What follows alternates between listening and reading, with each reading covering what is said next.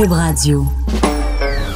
Pas besoin de jury. François prononce toujours le bon verdict. Alors, je procède à la lecture du verdict. De 10 à 11. J'appelle mon avocat. Cube Radio. Bon dimanche, bienvenue à J'appelle mon avocat. Donc au menu euh, aujourd'hui, on a premièrement, on va parler des empreintes digitales, euh, les fameuses empreintes digitales euh, dans le domaine, on, le sait, criminel, où est-ce qu'on a les histoires de est-ce qu'il a laissé des traces, est-ce que ça se nettoie, d'où ça vient, comment ça fonctionne. On en parle avec le biologiste Nicolas Samuel Bernier. Ensuite de ça, on va, euh, cette semaine dans l'actualité, on parlait beaucoup de droits linguistiques. Donc, euh, on sait, euh, bon, l'Ontario a retiré euh, le, commissaire, euh, dans le fond, si on peut dire, quelqu'un qui supervise qu'il y a des services dans la langue française en, Ontario. Ensuite de ça, il y a eu un jugement majeur euh, de la Cour suprême qui dit que un témoin peut être, entendu dans sa langue et on ne doit surtout pas faire de compromis là-dessus. On va recevoir Franco Chiro, qui est avocat, qui va nous parler d'un dossier qui, lui, a aussi. C'est un dossier qui, est en appel où est-ce que son client n'a pas pu vraiment témoigner en anglais dans sa langue. Donc, ils vont en appel et euh, va nous expliquer comment ça fonctionne, c'est quoi leur point de vue là-dessus. Ensuite, pour finir, on va, ben pas pour finir, on va recevoir euh, Luc La Liberté. On va essayer de, on entend beaucoup parler du euh, Russian Gate, donc ce qui se passe avec les Russes. Cette semaine, on, il y a le, patron de Facebook qui a fait une entrevue. On lui demande est-ce qu'il sait que les Russes essaient de d'un peu pirater le système. Il y avait des fausses nouvelles. Donc, en tout cas, moi, j'ai besoin d'éclaircissement savoir c'est quoi vraiment le Russian Gate, puis euh, pourquoi euh, on en parle tant avec le président Trump. Donc, euh, Luc La Liberté va nous expliquer tout ça. Et pour finir, on reçoit Maître Anne-France Goldwater. cette semaine, on sait, on remet sur la table la réforme du droit de la famille. On sait, on le dit souvent, bon, il n'y a plus grand monde de mariés, il n'y a pas de droit pour les conjoints de fait. Euh, il faut faire quelque chose parce que sur le terrain, ça cause problème. Euh, Matt Goldwater, qui euh, vraiment a, été précurseur dans ce domaine-là, dans le sens qu'elle a, c'est elle, Eric Lola, cette fameuse cause-là, qui est allée jusqu'à la Cour suprême. Donc, on va voir un peu sa position sur tout ce qui se passe, puis qu'est-ce qu'on fait avec cette réforme-là qu'on attend depuis longtemps. Donc, on commence tout de suite. On reçoit notre premier invité, Nicolas Samuel Bernier. Euh, bonjour, Nicolas. Bonjour, bon dimanche. Bon dimanche. Euh, aujourd'hui, on, va clarifier ça. On va parler des empreintes digitales. La semaine passée, on avait expliqué un peu l'ADN. Et là, l'empreinte digitale, là, les mythes, là, on va, on est dans, dans le droit criminel, évidemment. Euh, est-ce qu'on on se demande, bon, le crime parfait n'existe pas parce qu'il y a les empreintes digitales? A-t-on laissé nos empreintes? Est-ce que ça se nettoie? Euh, d'où ça vient? Donc, premièrement, c'est ça. Peut-être nous expliquer, là, c'est quoi ben, exactement, là? Ouais. D'où ça, vient? Ça vient de l'humain, c'est vrai. oui, commencer par ça, mais j'ai toujours ma question quiz du dimanche pour euh, réveiller les gens en train de prendre leur café. Euh, en fait, je donne un choix de réponse. Regardez vos empreintes digitales. Bon, ça prend beaucoup de lumière. On est quand même capable de voir à l'œil nu. C'est quand même fascinant de voir toutes ces euh, circonvolutions-là. La question quiz, euh, pensez-vous que ça vient, euh, que c'est formé avant ou après votre naissance, ces empreintes digitales-là sur vos doigts? Oh, bonne question. J'imagine euh, avant, oui, avant. Avant, justement, pendant entre la 10e et la 24e semaine, c'est ça, les empreintes se forment. ça vient de facteurs génétiques, mais c'est aussi influencé par la, le liquide amniotique, par le fœtus va toucher l'utérus, va toucher ses propres doigts. Donc, même des jumeaux identiques, même si ont le même gène, vont avoir des, euh, des empreintes digitales différentes. Ah Et oui. puis là, je veux. Ouais, oui, c'est ça, c'est fascinant. On va faire un petit topo de comment l'homme a commencé à utiliser ça avant d'en venir euh, à la police scientifique et aux sciences judiciaires. Je vais vous demander de garder votre sens critique parce que vous avez mentionné une partie, mais on a un punch tantôt là, à la fin. Donc, euh, écoutez bien. L'empreinte digitale au début, euh, c'est euh, il y a même près de 4000 ans. Euh, c'est le les Babyloniens qui utilisaient ça, imaginez-vous, pour faire des contrats, à poser sur des poteries euh, l'empreinte digitale, faire des contrats. Ils ont trouvé le même procédé en Chine quelques milliers d'années plus tard. Mais ce qui est intéressant à savoir, puis là, je veux remercier ma mère qui me posait la question tantôt, c'est qui qui a commencé? D'où ça vient, ça, d'utiliser les empreintes hmm. pour la, police scientifique? Fait que merci, maman. J'ai fait ma petite recherche.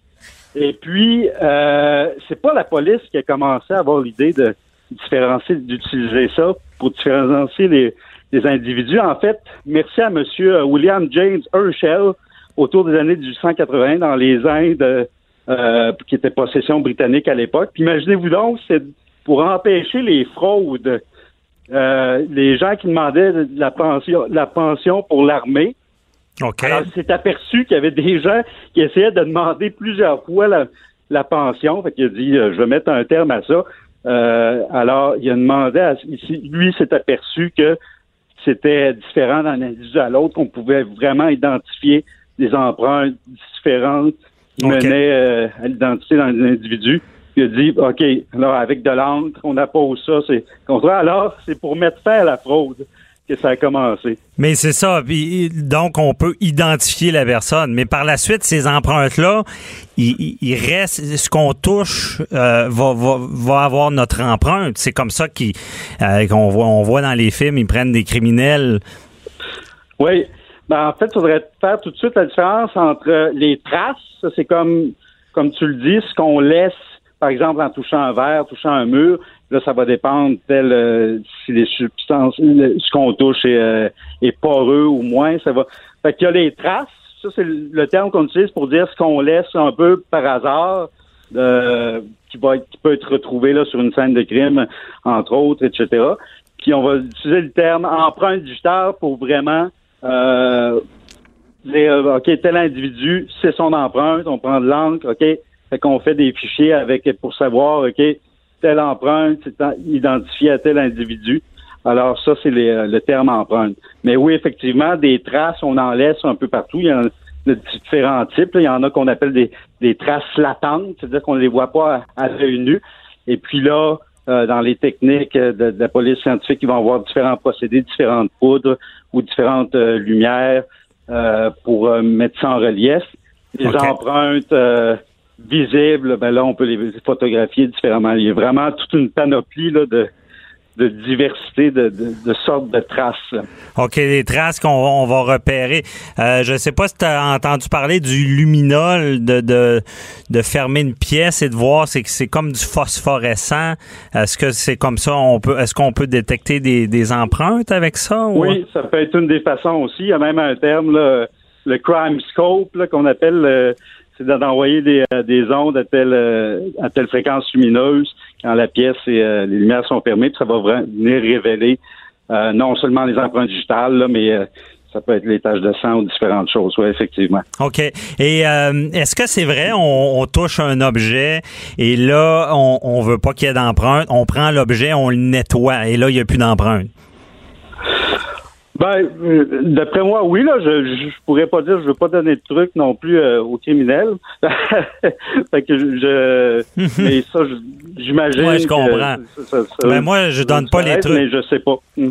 OK. Mais je veux dire, si on, nettoie quelque chose, ça, c'est pas quelque chose qui, qui, qui est indélébile, là. Ça, ça, ça peut se laver, là. Ben, j'imagine, parce qu'en fait, d'où ça vient, les, euh, bon, sur nos doigts, on a de ce qu'on appelle des, des crêtes. C'est ce qui fait toutes les circonvolutions, les dessins particuliers à chaque euh, empreinte. Puis c'est la, c'est souvent la sueur euh, ou dans la sueur, ben il n'y a pas juste de l'eau, il y a des, euh, des acides gras, toutes sortes de choses. C'est ça qui, va former la, la trace. Sur d'autres types de traces, ben ça va être si de la poussière, la suie, ça va, ça va être les empreintes mm-hmm. que tu vas former avec ce, ce, ce, produit-là. Fait que ça, évidemment, ça, ça peut s'enlever. OK. Mais euh, c'est ça, c'est. Puis de, de... j'en sais. non, non, mais je veux dire, c'est d'un, c'est pas pour donner des trucs, c'est techniquement pour savoir comment ça fonctionne. Et par la suite, lorsqu'ils ont découvert, euh, est-ce que est-ce que l'ADN a un peu remplacé les, les, les empreintes digitales dans, dans ce qui est des sciences judiciaires? Ben, en fait, euh, l'ADN est beaucoup plus fiable. C'est là que je vais en venir à, notre punch, parce que tu sais, l'ADN, euh, c'est vraiment propre à chaque individu, bon, sauf pour des, jumeaux identiques, évidemment. Puis tu aurais une chance, quand le même ADN se retrouve sur deux individus, tu aurais une chance sur euh, 0, euh, à peu près 8-0 après la virgule, là. 9% euh, de chance qu'il y ait un même individu. Tandis que là, on arrive avec notre punch. Ah. Il y a des scientifiques qui ont découvert que euh, il n'y avait aucune étude scientifique sérieuse qui euh, démontre vraiment, hors de tout doute, que, que les, empreintes sont différentes pour chaque individu. Et il y a, il y a même, euh, puis je remercie Mme Marine Cornu qui a fait un article dans Québec Science et qui mm-hmm. vraiment parle d'une association de, de plusieurs personnes qui sont spécialisées en, sciences judiciaires, tout ça, et qui ont écrit un rapport, c'était l'an passé, en octobre, euh, pour décrier ce fait-là, surtout à un temps où aux États-Unis, par exemple, ben, juste pour dire, euh, par contre, là, aujourd'hui, c'est ça, c'est par la plupart des polices, entre autres au Canada, les policiers ont des formations, puis c'est plus pris comme une euh, une preuve absolue, parce qu'on est conscient de ces variabilités-là, on est conscient que c'est pas parfait. Ça peut être une, preuve circonstancielle forte mm-hmm. avec d'autres, mais c'est plus comme preuve absolue, tandis que dans ce rapport-là, c'est écrit qu'aux États-Unis, euh, ça peut être encore très probant, très fort. Puis on déplorait que euh, Trump, justement, l'an passé, a mis fin au financement euh, d'une association de plusieurs scientifiques et de juristes qui travaillent à améliorer les sciences judiciaires il vient de mettre la hache là-dedans. OK. Alors, c'est vraiment. Euh, la recherche ben oui, parce que ça sert au judiciaire. Puis, euh, en tout cas, on aura, on pourra s'en reparler. L'ADN, les empreintes, ça va ensemble. Merci beaucoup, euh, Nicolas Samuel. Ben, C'était très éclairant. Au retour de la pause, on, on reçoit Franco Chiro qui nous parle des droits linguistiques. À tout de suite. Animateur et avocat, François-David Vernier. J'appelle mon avocat. Cube Radio. Autrement dit. On revient euh, sur les droits linguistiques. C'est quoi les droits linguistiques?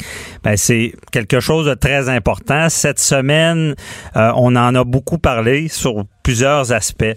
Bon, un vendredi, euh, pas, pas, vendredi de cette semaine, mais l'autre vendredi, il y a un jugement important de la Cour suprême euh, qui a été rendu euh, disant que bon de, de, de, témoigner devant la cour là c'est pas quelque chose de le, choix de la langue c'est pas quelque chose qu'on on lésigne avec ça là. C'est pas on fait pas de compromis.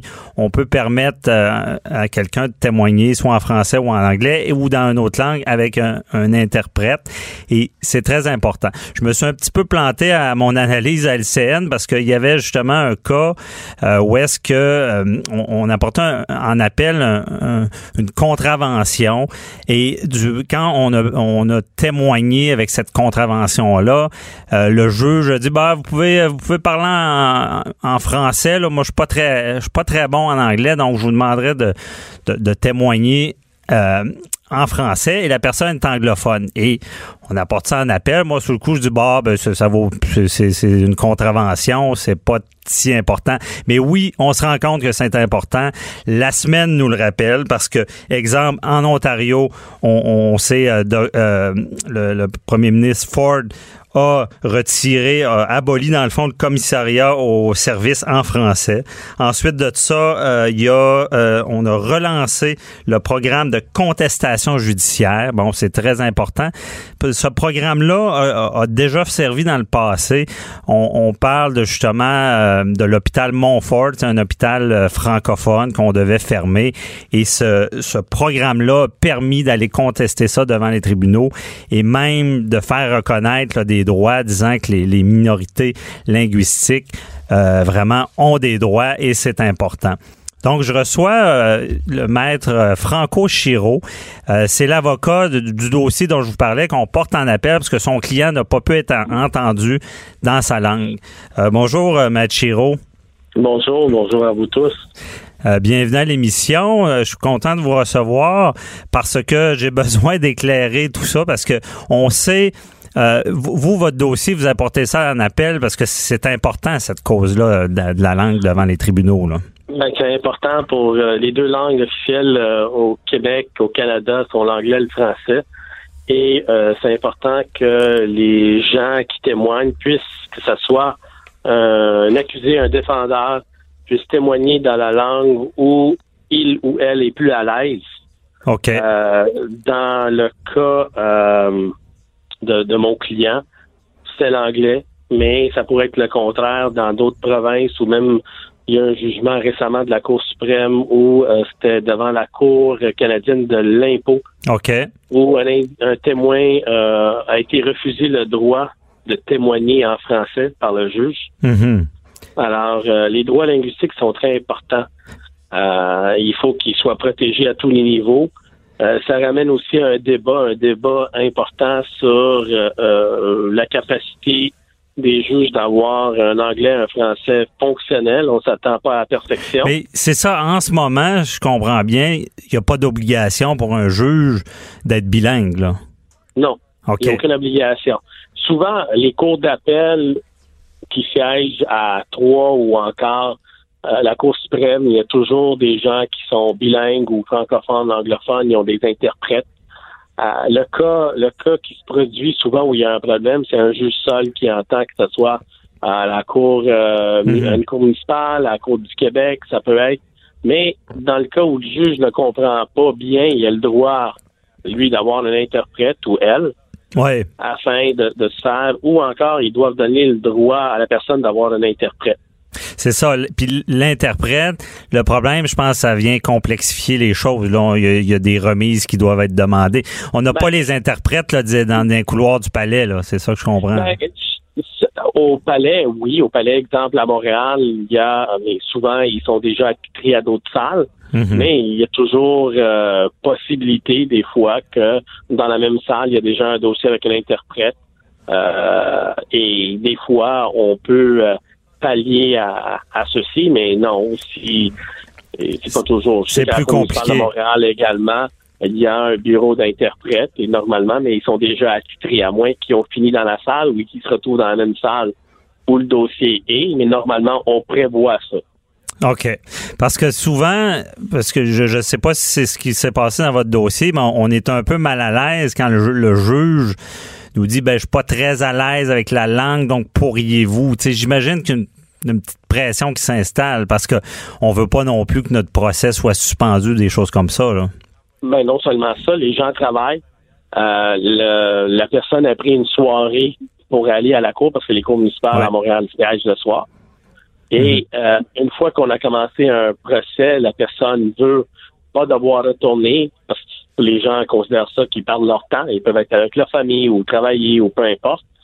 Alors, euh, le client en Mhm. question, M. Palumbo, quand il a vu que la juge a demandé, il, il est capable de s'exprimer, mais il n'y a pas le choix des termes.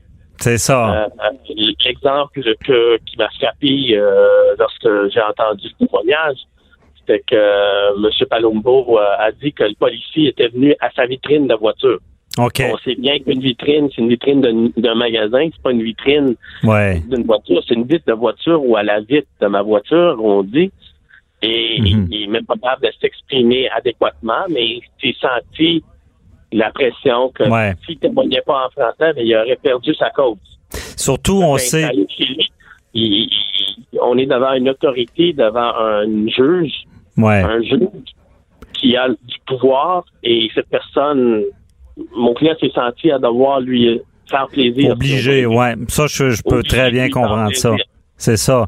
Surtout que. Sinon, s'il s'opposait, il allait perdre sa cause. Ben oui, c'est ça. C'est ce qu'on va penser, évidemment. Puis la solution, si le juge avait été bilingue, ben là, on n'aurait pas eu ce problème-là. Parce que on sait, Machiro, quand on s'exprime devant la cour, ben vous le dites bien, le choix des mots, euh, le- les faits, les détails peuvent tout changer dans une décision. Là. Effectivement. Et par la suite, cette juge-là a dit Ah, ben, suite à votre témoignage, vous n'êtes pas crédible. Il n'a même plus pu s'exprimer Ah, comme il voulait. C'est ça. Vous, vous imposez ceci à dire à quelqu'un, à porter jugement sur sa crédibilité, alors que la personne ne peut pas même s'exprimer de la façon qu'il ou elle veut. c'est ça, c'est un bon point. Parce que devant les tribunaux, devant un juge, la crédibilité, c'est une grosse partie. là. Et de ne pas être à l'aise dans sa langue, va faire qu'on on, on, on semble un peu plus euh, confus, euh, peut-être. on euh, cherche des mots, on Ouais. doit hésiter parce Ok. qu'on trouve pas le mot et les juges peuvent interpréter l'hésitation comme ils savent pas les faits ou ils savent du temps pour relater des faits qui devraient Mhm. venir de façon fluide.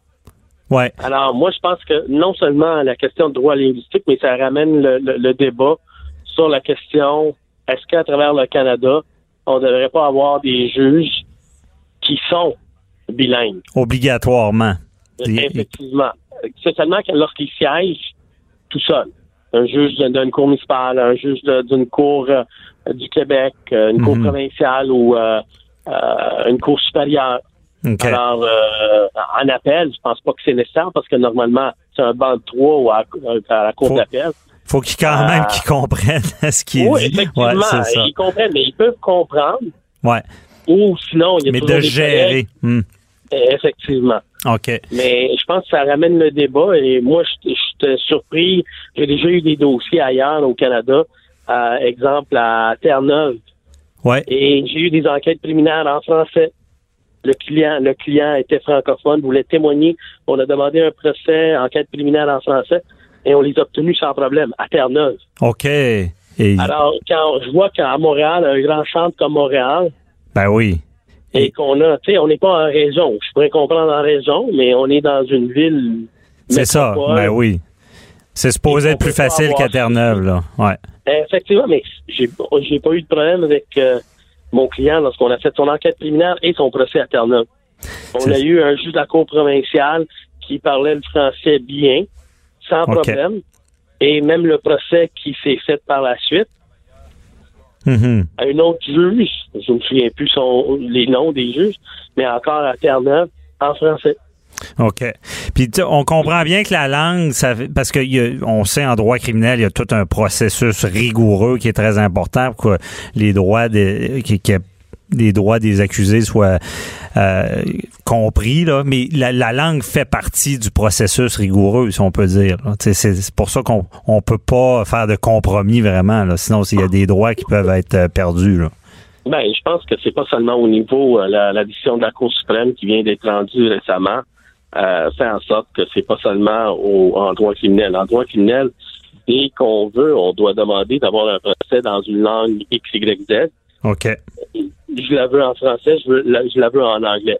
Mais c'est sûr que la personne peut témoigner si la personne est, est vietnamien euh, ou asiatique et veut témoigner, exemple, en mandarin.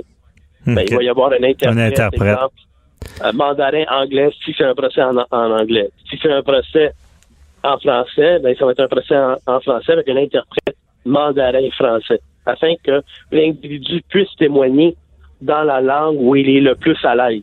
C'est ça. Donc, c'est vraiment un choix. Puis même, je pense qu'il y a l'affaire Beaulac là, qui venait euh, rappeler ça. On a, on a le choix Ben, a- de procès dans notre langue. il y a une trilogie de décisions. euh, il y a la charte canadienne. OK. Par la suite, c'est euh, les arrêts euh, Société des Acadiens, McDonald's, Bilodeau. OK. Euh, il y en a plusieurs. Euh, En tout cas, c'est un des qui est important. Euh, Matt Chiro, c'est vrai, c'était vraiment un plaisir de vous recevoir. Merci pour euh, Oui, nous merci. avoir éclairé dans ce domaine-là. On, on se reparle peut-être dans un autre dossier. Bonne journée. vous aussi. Après la pause, on reçoit euh, Luc La Liberté. On parle des Russes et euh, de et- évidemment euh, Donald Trump. À tout de suite. Pas besoin de jury. François prononce toujours le bon verdict. Alors, je procède à la lecture du verdict. De 10 à 11. J'appelle mon avocat. Cube Radio. Est-ce qu'il y en a qui, qui entendent parler de Donald Trump et de du euh, des Russes? On entend parler des Russes qu'il y a bon, il y aurait interféré dans la campagne de Donald Trump. Et est-ce qu'il y en a qui comprennent pas vraiment qu'est-ce que ça veut dire, puis pourquoi c'est si important? Euh, pourquoi Mueller enquête là-dessus et que c'est on veut comme un peu coincer Donald Trump disant que si on peut dire sympathiser avec les Russes.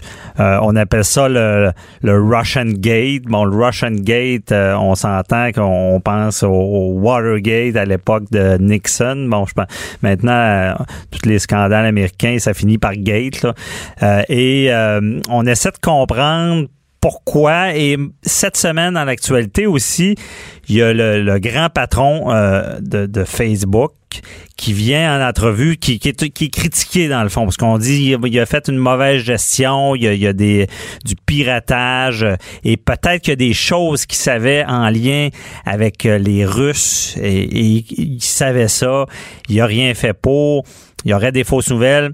En tout cas, c'est un petit peu mêlant. Puis moi-même, des fois, j'ai de la difficulté à comprendre le pourquoi de l'implication des Russes, puis vraiment qu'est-ce que ça vient faire dans la présidence, puis pourquoi si le poteau rose sort sur Donald Trump, c'est si grave, puis il risque de, si on peut dire, perdre sa job.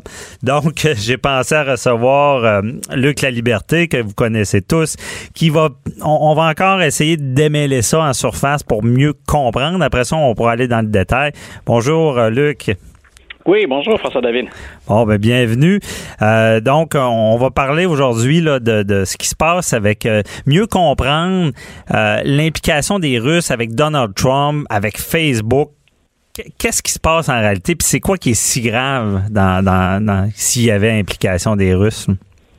Voilà, donc c'est intéressant parce qu'on l'a vu, la, Russie intervient comme ça dans plusieurs pays à l'étranger pour euh, tenter de déstabiliser des régimes. Et essentiellement, ce qu'on vise, ce sont des pays occidentaux. Le Canada, par exemple, a été victime d'ingérence de la part de la Russie. On l'a appris il y, a, peu de temps. Donc, aux États-Unis, une des façons de procéder pour la Russie, euh, ça a été euh, en, créant de, de, petites compagnies ou des entreprises dirigées par des individus, d'acheter des publicités sur les réseaux sociaux, entre autres choses sur Facebook. Et on le fait pendant la campagne électorale. Donc, l'idée, je répète, c'est de déstabiliser le régime, dans ce cas-ci, le régime américain. Et la plupart des fausses nouvelles qu'on propageait ben, favorisaient l'élection de Donald Trump, ou à tout le moins la campagne de Donald Trump, au détriment de celle d'Hillary Clinton. Et c'est la raison pour laquelle ben, M. Zuckerberg, qui, qui est à la tête de, Facebook, euh, est dans le pétrin cette année. C'était une année très, très difficile pour Facebook, mm-hmm. entre autres parce qu'il a reconnu que sans le savoir, du moins c'est ce qu'il prétend, ben, de fausses nouvelles ont circulé par le biais de sa plateforme. OK. Et là, c'est vraiment le goût, parce que j'ai entendu l'entrevue de Mark Zuckerberg. Euh, j'ai toujours de la misère à dire son nom, désolé.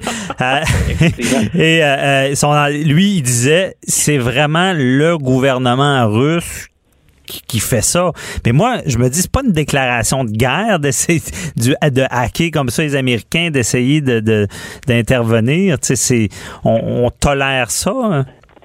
C'est-à-dire que plusieurs gouvernements ont, fait ça de façon directe ou indirecte. Il y a toujours eu de, un peu d'espionnage. On se rappelle que M. Obama avait eu de la difficulté, lui, à expliquer comment il se faisait que ses services de renseignement étaient, en mesure d'écouter directement les appels téléphoniques de Angela Merkel, la mhm. chancelière allemande. Donc, ça, ça, ça, se fait euh, un peu partout, qu'on le sache ou, ou qu'on le sache pas toujours.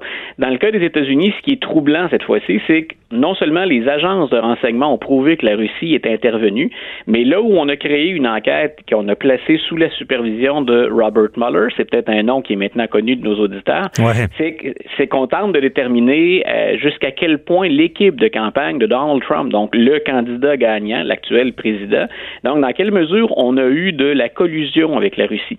Et si M. Trump se plaît à dire, lui, ben écoutez, c'est une chasse aux sorcières, on a monté ça, il y a de l'invention, c'est de l'acharnement, on a quand même, euh, au-delà d'intérêts de, russes que M. Mueller a accusé, qui, qui l'a mis sur la sellette, il y a mhm. quand même déjà cinq proches de l'équipe de, de M. Trump qui ont plaidé coupable, dont son premier conseiller à la sécurité nationale. Et ça, c'est troublant quand votre conseiller à la sécurité nationale démissionne au tout début d'un mandat et qu'il avoue avoir menti au FBI dans une enquête sur ses, ses, activités, sur les rencontres ou sur les individus qu'il connaît en Russie ou avec qui il est en contact pendant la campagne. OK. Et donc, euh, justement, Luc, la, la, fameuse caricature euh, d'Y, là, on voit Donald Trump en voiture et euh, il y a un miroir et on sait que c'est marqué dans le bas, du miroir euh, Things are closer than they appear. Et là, on voit euh, Robert Mueller, c'est ça. C'est qu'il est proche, l'entourage, là, il, y a, déjà des, des gens qui plaident coupables. Puis, donc, ça, on veut remonter jusqu'à Donald Trump. Là. Voilà, puis pour nos auditeurs qui se rappellent du Watergate, là, c'est qui, qui, avait forcé la démission de, de, de M. Nixon, si jamais on se rendait jusqu'à Donald Trump, c'est encore plus gros que ce qu'on a reproché à l'époque à Richard Nixon. Ah, M. Nixon à M. Nixon, on reprochait de l'écoute électronique sur le parti adverse, sur le parti démocrate. Donc, c'est lui qui avait euh, autorisé une opération d'écoute électronique. Cette fois-ci, carrément, ce sont des rencontres entre l'administration des gens, l'administration de M. Trump, des proches, des conseillers, et euh, une puissance étrangère. Et ça pourrait expliquer, et ça, bien sûr, ben, ça fait le jeu de l'opposition démocrate, ça pourrait expliquer certaines décisions, certaines déclarations un peu étonnantes de M. Trump. Il a même, dans il a même par exemple, on s'en souviendra peut-être dans un sommet, dit écoutez, j'ai demandé à M. Poutine si effectivement il était intervenu aux États-Unis, si c'est lui qui était derrière ça, et il m'a dit non, je le crois. Euh, M. Trump dit ça alors que toutes ces agences de renseignement, incluant le, FBI au premier chef, a dit ce sont les Russes. Ça remonte jusqu'à Vladimir Poutine et ce sont ces gens-là qui sont intervenus dans la campagne. Alors là, bien sûr, M. Mueller, il approche de la fin de son rapport. Peut-être que pour nos auditeurs qui en ont entendu parler, ça a l'air très long. Euh, mhm. ça se déroule assez rondement, je dirais. Ça se déroule quand même assez vite. Et il semble qu'il soit sur le point de conclure cette fameuse enquête. Et là, ce qu'on a bien hâte de voir, c'est jusqu'où peut-il remonter près du président ou encore atteindre directement le président ou des membres de son, entourage. On parle de son on parle d'un de ses fils. Puis je répète, il y a déjà cinq proches de son entourage qui non seulement ont plaidé coupables, mais qui en plus collaborent à l'enquête, c'est-à-dire qui ont accepté de fournir plus de renseignements. Il y a l'ancien avocat personnel de Donald Trump là-dedans. Euh, il y a Paul Manafort qui était son directeur de campagne. Donc, c'est des gens qui étaient quand même assez hauts dans l'organisation ou assez près du président Trump. OK. Et là, si on va un peu plus loin, là, eh, on, dit, bon, les Russes, c'est mal. évidemment, sympathiser avec l'autre pays, on ne sait pas mais qu'est-ce que c'est quoi vraiment le, scandale s'il a participé à, ce que justement c'est c'est des fausses nouvelles? C'est quoi vraiment qui vient frapper sur Donald Trump là, qui est qui est euh, quasiment criminel? Je sais pas c'est c'est-à-dire qu'il y, a deux choses qui, peuvent, euh, qui peuvent ressortir à la fin de l'enquête de M. Mueller. Si, bien sûr, le ministère de la Justice décide d'aller de l'avant, parce que ça, c'est particulier, mais c'est comme ça que ça fonctionne aux États-Unis, M. Mueller, quand il a fini, il va remettre son rapport entre les mains de l'équivalent du ministre de la Justice aux États-Unis, l'Attorney General, et c'est à lui de donner suite ou pas. Maintenant, les politiciens à la Chambre des représentants peuvent être informés de ce rapport-là. Donc, il y a deux choses. On peut poursuivre le président ou encore on peut lancer contre lui une procédure de destitution. C'est mhm. prévu dans la Constitution américaine. Mais, on le poursuit parce qu'il a manigancé avec les Russes, c'est ça que...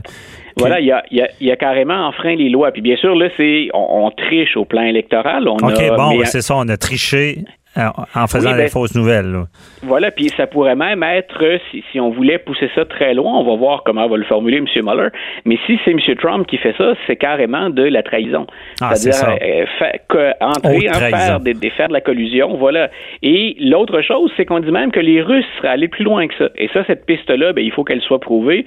Les Russes auraient également contribué financièrement à la campagne de M. Trump par l'intermédiaire de la NRA, donc le, oh. fameux lobby des armes à feu. On a contribué généreusement à la campagne de M. Trump, puis M. Euh, Trump le rend bien dans ses discours, mais il semble qu'on ait, par le biais de la NRA, acheminé de l'argent. Et si on arrive à refaire la piste et à prouver qu'effectivement ce sont des intérêts russes qui ont financé la campagne, ben là, on a en plus enfreint la loi électorale parce qu'on n'a pas le droit de faire ça. on n'a pas le droit. Est-ce que, dans bon jargon, on pourrait dire que les Russes auraient une pogne sur le, le, grand patron américain? C'est problématique si un pays peut peut-être pas plus le faire chanter, mais peut-être obtenir des choses en lien avec l'aide euh, qui, qui ont donné.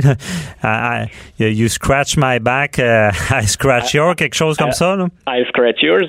Et voilà, c'est une des choses en plus qui est toujours complexe avec M. Trump, c'est que M. Trump est à la tête là, de, de, plus de 400 compagnies, directement ou indirectement, et ces compagnies-là interviennent un peu partout sur la planète. On l'a vu avec l'Arabie saoudite il n'y a pas longtemps. M. Trump a des intérêts personnels en Arabie saoudite, mais il a également tenté de négocier une entente pour qu'on ouvre un hôtel Trump à Moscou. Donc, il, il est oh. intervenu aussi en Ukraine avec des intérêts russes. Donc, là, ce qu'on peut essayer de, de, faire également, ou le, doute qui plane sur l'administration Trump, c'est que est-ce que M. Trump, effectivement, non seulement on le fait chanter parce qu'on l'a aidé à se faire élire, mais également on peut se demander, ben, est-ce qu'il ne fait pas ça en échange de transactions financières? Est-ce qu'il ne fait pas ça en plaçant des pions pour maintenant ou encore même pour plus tard? Parce que M. Trump devrait rester en affaires quand quand il aura complété son mandat, il peut pas être président pour la vie, mais il peut placer des pions sur la planète actuellement, puis en bénéficier quand il va prendre sa retraite de la Maison-Blanche. Aïe, aïe, aïe, aïe, aïe. Là, là, je comprends pas mal mieux. Là, là je, vais, je vais suivre ça plus attentif. Euh, rapidement, Luc, quand on dit euh, Russian Gate, Watergate, ça vient où de, le gate? Le gate, c'était l'immeuble du. Ah, quand on ça. parlait de ce scandale-là, c'est que quand on parlait d'écoute électronique tout à l'heure, c'est ce qu'on a, ce qu'on est parvenu à prouver, c'est l'écoute électronique dans les quartiers généraux du Parti démocrate à Washington, qui était situé dans un édifice qui existe toujours, le Watergate. C'est Et ça. en souvenir de ce scandale-là, ben, mais tu le soulignais tout à, tout à fait avec Tous raison. les à l'heure. scandales, c'est le gate. OK. Voilà, on ajoute, on ajoute le gate, mais c'est le nom du bâtiment. Le Watergate, c'est le bâtiment où étaient les quartiers généraux du Parti démocrate à Washington. Bon, ben, merci beaucoup, Luc. C'était très éclairant. Donc, euh, on, on va mieux comprendre ça quand on entend le mot russe, parce que je suis certain qu'il y en a beaucoup qui cernaient mal la problématique, mais avec, avec ce que tu as expliqué, là, on, comprend très bien. Donc, C'est merci. un là. dossier, c'est un dossier, mine de rien, qui s'est étiré sur deux ans, deux ans et demi, donc c'est bien de rafraîchir aussi à l'occasion. Ben oui, certain. bon, ben, bon, passe une belle journée. Merci. Merci, toi aussi. Merci. Au retour de la pause, on, on- toute la semaine, on a parlé du droit familial. On reçoit Anne-France Goldwater. À tout de suite. Question de divorce, de droit international, d'affaires criminelles. De 10 à 11. J'appelle mon avocat. Écoutez, vous ne serez pas jugé. Le droit de la famille. euh, bon, cette semaine, on parle encore de la réforme attendue du droit de la famille. Une réforme, moi, en tant qu'analyste judiciaire, que je commande depuis trois, quatre ans à peu près, on l'annonce parce qu'on sait que c'est désuet, mais on sait que au Québec, il y a moins de- il y a pas beaucoup de gens qui se marient euh, et, il y a à peu près 60% des enfants qui naissent hors mariage. Bon, et on sait que on doit adapter tous ces droits-là parce que on est marié, on a des droits, on, est conjoint de fait, il n'y a pas de droits. Euh, c'est sûr que pour les enfants, il y a des la, pension alimentaire existe quand même, il y a des droits quand même. Mais un parent qui va mal versus un, parent qui va bien, je veux dire, lorsqu'on fait des enfants avec quelqu'un, ben je pense qu'on est plus que marié là. Euh, justement, je reçois euh, Anne-France Goldwater, avocate, euh, qui que tout le monde connaît bien avec les émissions, que moi j'adore en passant parce que c'est une avocate euh, qui, qui est justement avant-gardiste, puis ce qu'elle a fait à la télé, c'est très rafraîchissant et ça fait connaître un peu mieux le, le droit, puis même le droit familial, ou même avec l'arbitre qu'on voit toutes sortes de, de côtés du juridique, parce que c'est important de vulgariser et bien comprendre ça. Et euh, Matt Goldwater est une, une bonne ambassadrice. Et bonjour, euh, Matt Goldwater. Bonjour.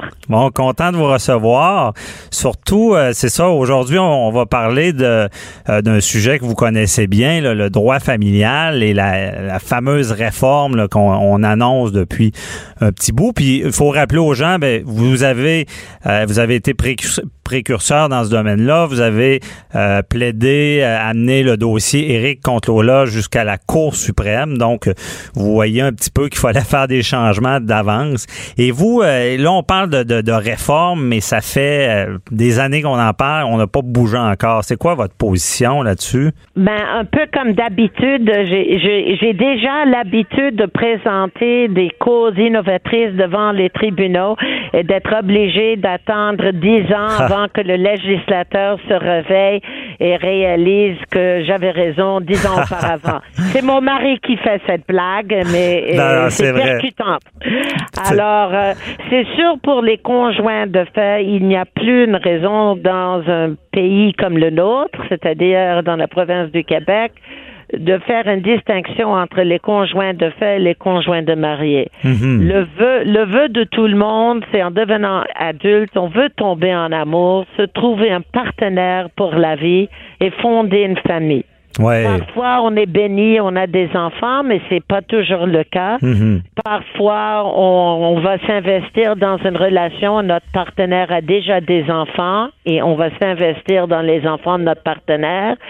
Parfois, les, les faits de la vie font en sorte qu'on n'est pas capable d'avoir d'enfants. Mhm. Alors, il il faut pas juste s'attarder à la situation là où ils sont des enfants, même si manifestement c'est la situation la plus cruelle lorsqu'il y a des enfants et les enfants se retrouvent vivant l'appauvrissement, surtout de leur maman après la ça. rupture, mais parfois le papa. Ben c'est ça. Puis moi, honnêtement, j'ai vécu ça jeune. Mon père avait plus d'argent, ma mère moins. Et c'est le déséquilibre que ça crée. Parce qu'il y en a qui vont dire Ah, ben c'est, c'est- le- les, les enfants, c'est les enfants, la mère ou le père, c'est d'autres choses. Mais ça, on on a des enfants, c'est tout vient ensemble. Si un parent n'est pas bien, ça c'est répercuté sur les enfants. Je comprends bien là.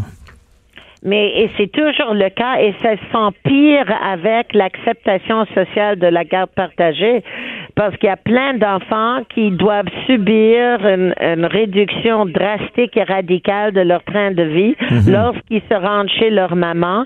Et le message qui est véhiculé c'est que les femmes ne valent pas autant que les hommes. Et la vie et les choix que font les femmes n'ont pas la même valeur que la- les vies et les choix que font les hommes. Mhm, je comprends. Mais aussi, c'est que cette valeur-là, justement, bon, on, on- sait souvent, ben, le classique, ça peut être homme-femme, évidemment. Un va s'investir plus dans sa carrière, l'autre bon, va s'occuper plus de la famille. Et on n'est pas marié parce qu'au Québec, on se marie pas beaucoup.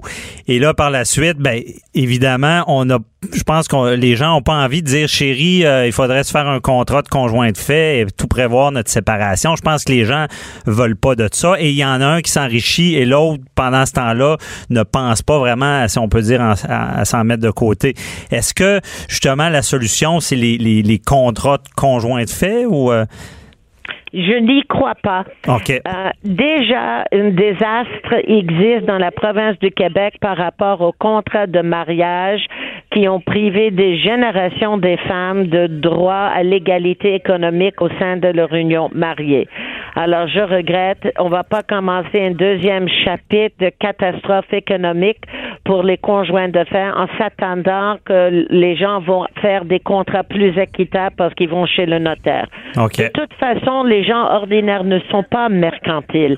Les Mhm. seuls qui sont comme ça sont les ultra riches et les fortunés, ceux qui s'entourent d'avocats, notaires et comptables, bien pour eux. ben c'est ça Moi, je trouve, je trouve que le- la famille, c'est la fondation de la société. J'ai argumenté ça dans le droit des gays, des couples gays et lesbiennes, n'est-ce Mhm. pas? oui C'est pas parce qu'on a une certaine orientation sexuelle qu'on devrait être exclu de la protection de l'institution du mariage. Et je trouve la même chose devrait s'appliquer à ceux qui ne choisissent, qui ne choisissent pas de passer par l'Église pour fonder leurs unions. C'est ça. Dans le fond, on parle de projet de vie, de protéger les gens dans un projet de vie où est-ce que, évidemment, on n'a pas, euh, comme vous le dites bien, un esprit mercantile d'affaires, de, de gérer des choses. On, on, on va pour pour vivre ensemble, créer une famille, et c'est difficile. Ben, sur le terrain, vous devez pas, vos clients ne doivent pas toujours euh, vous appeler, dire ah je veux faire un, con- un contrat de conjoint de fait. Je pense Oh, que c'est pas dans la tête rare. des gens. Ouais, c'est ça. Non. Et, Parce que ça va à l'encontre de, de l'idéal romantique. Ouais. Qu'on fait confiance. Que, que quand, quand on s'embrasse, Mhm. on le fait avec, j'ose espérer, une sincérité, puis de, de notre âme, de notre cœur, même de nos tripes, quoi. Ne pas penser à ce moment à notre porte-monnaie. Les conséquences viennent après. Ouais, c'est ça, les conséquences viennent après. Et déjà, parce que on, protège beaucoup si on parle du mariage. on- les gens disent le mariage c'est l'amour, mais c'est aussi la protection. C'est les, le- on parle du patrimoine familial. C'est c'est ça l'esprit, c'est de protéger la famille.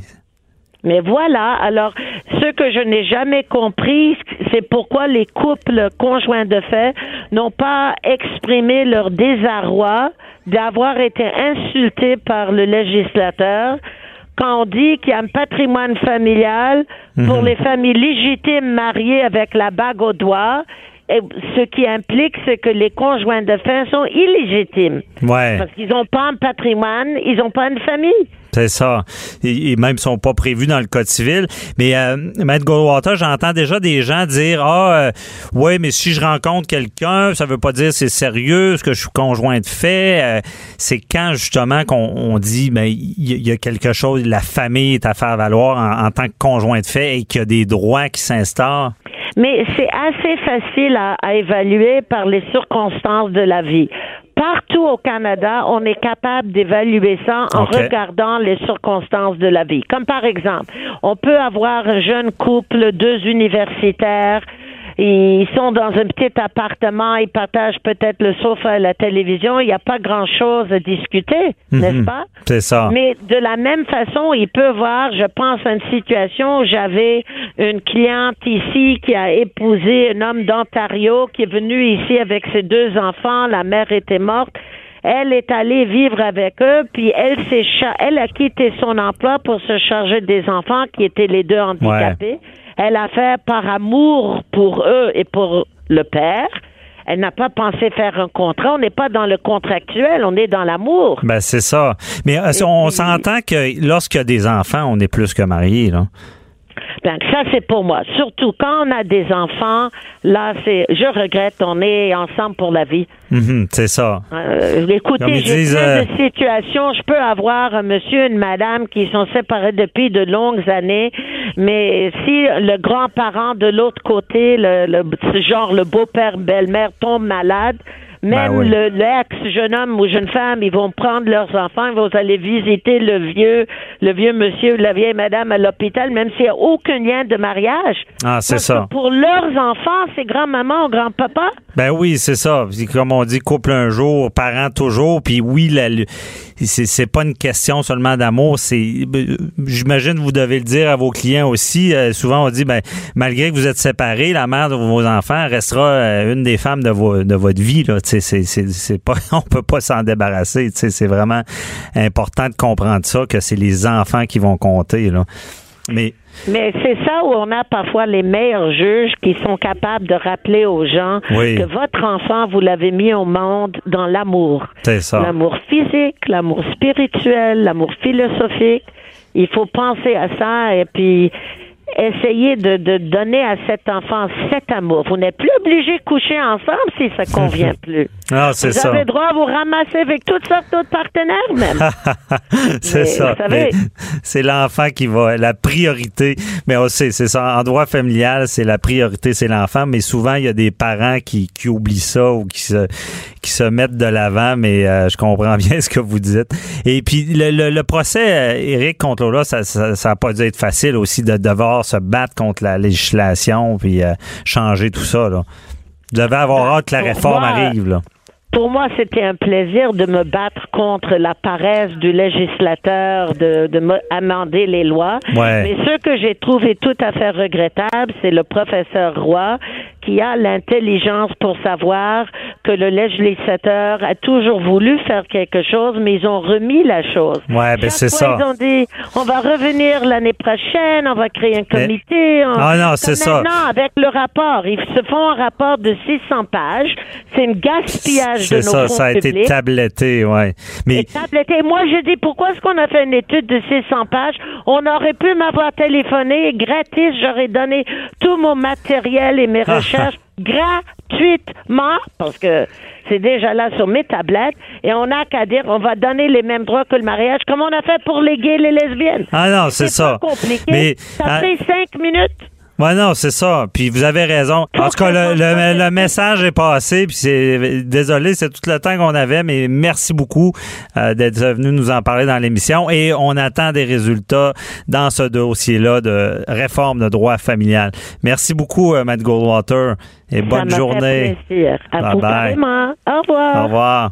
C'était J'appelle mon avocat. Merci d'avoir été à l'écoute. On se retrouve la semaine prochaine.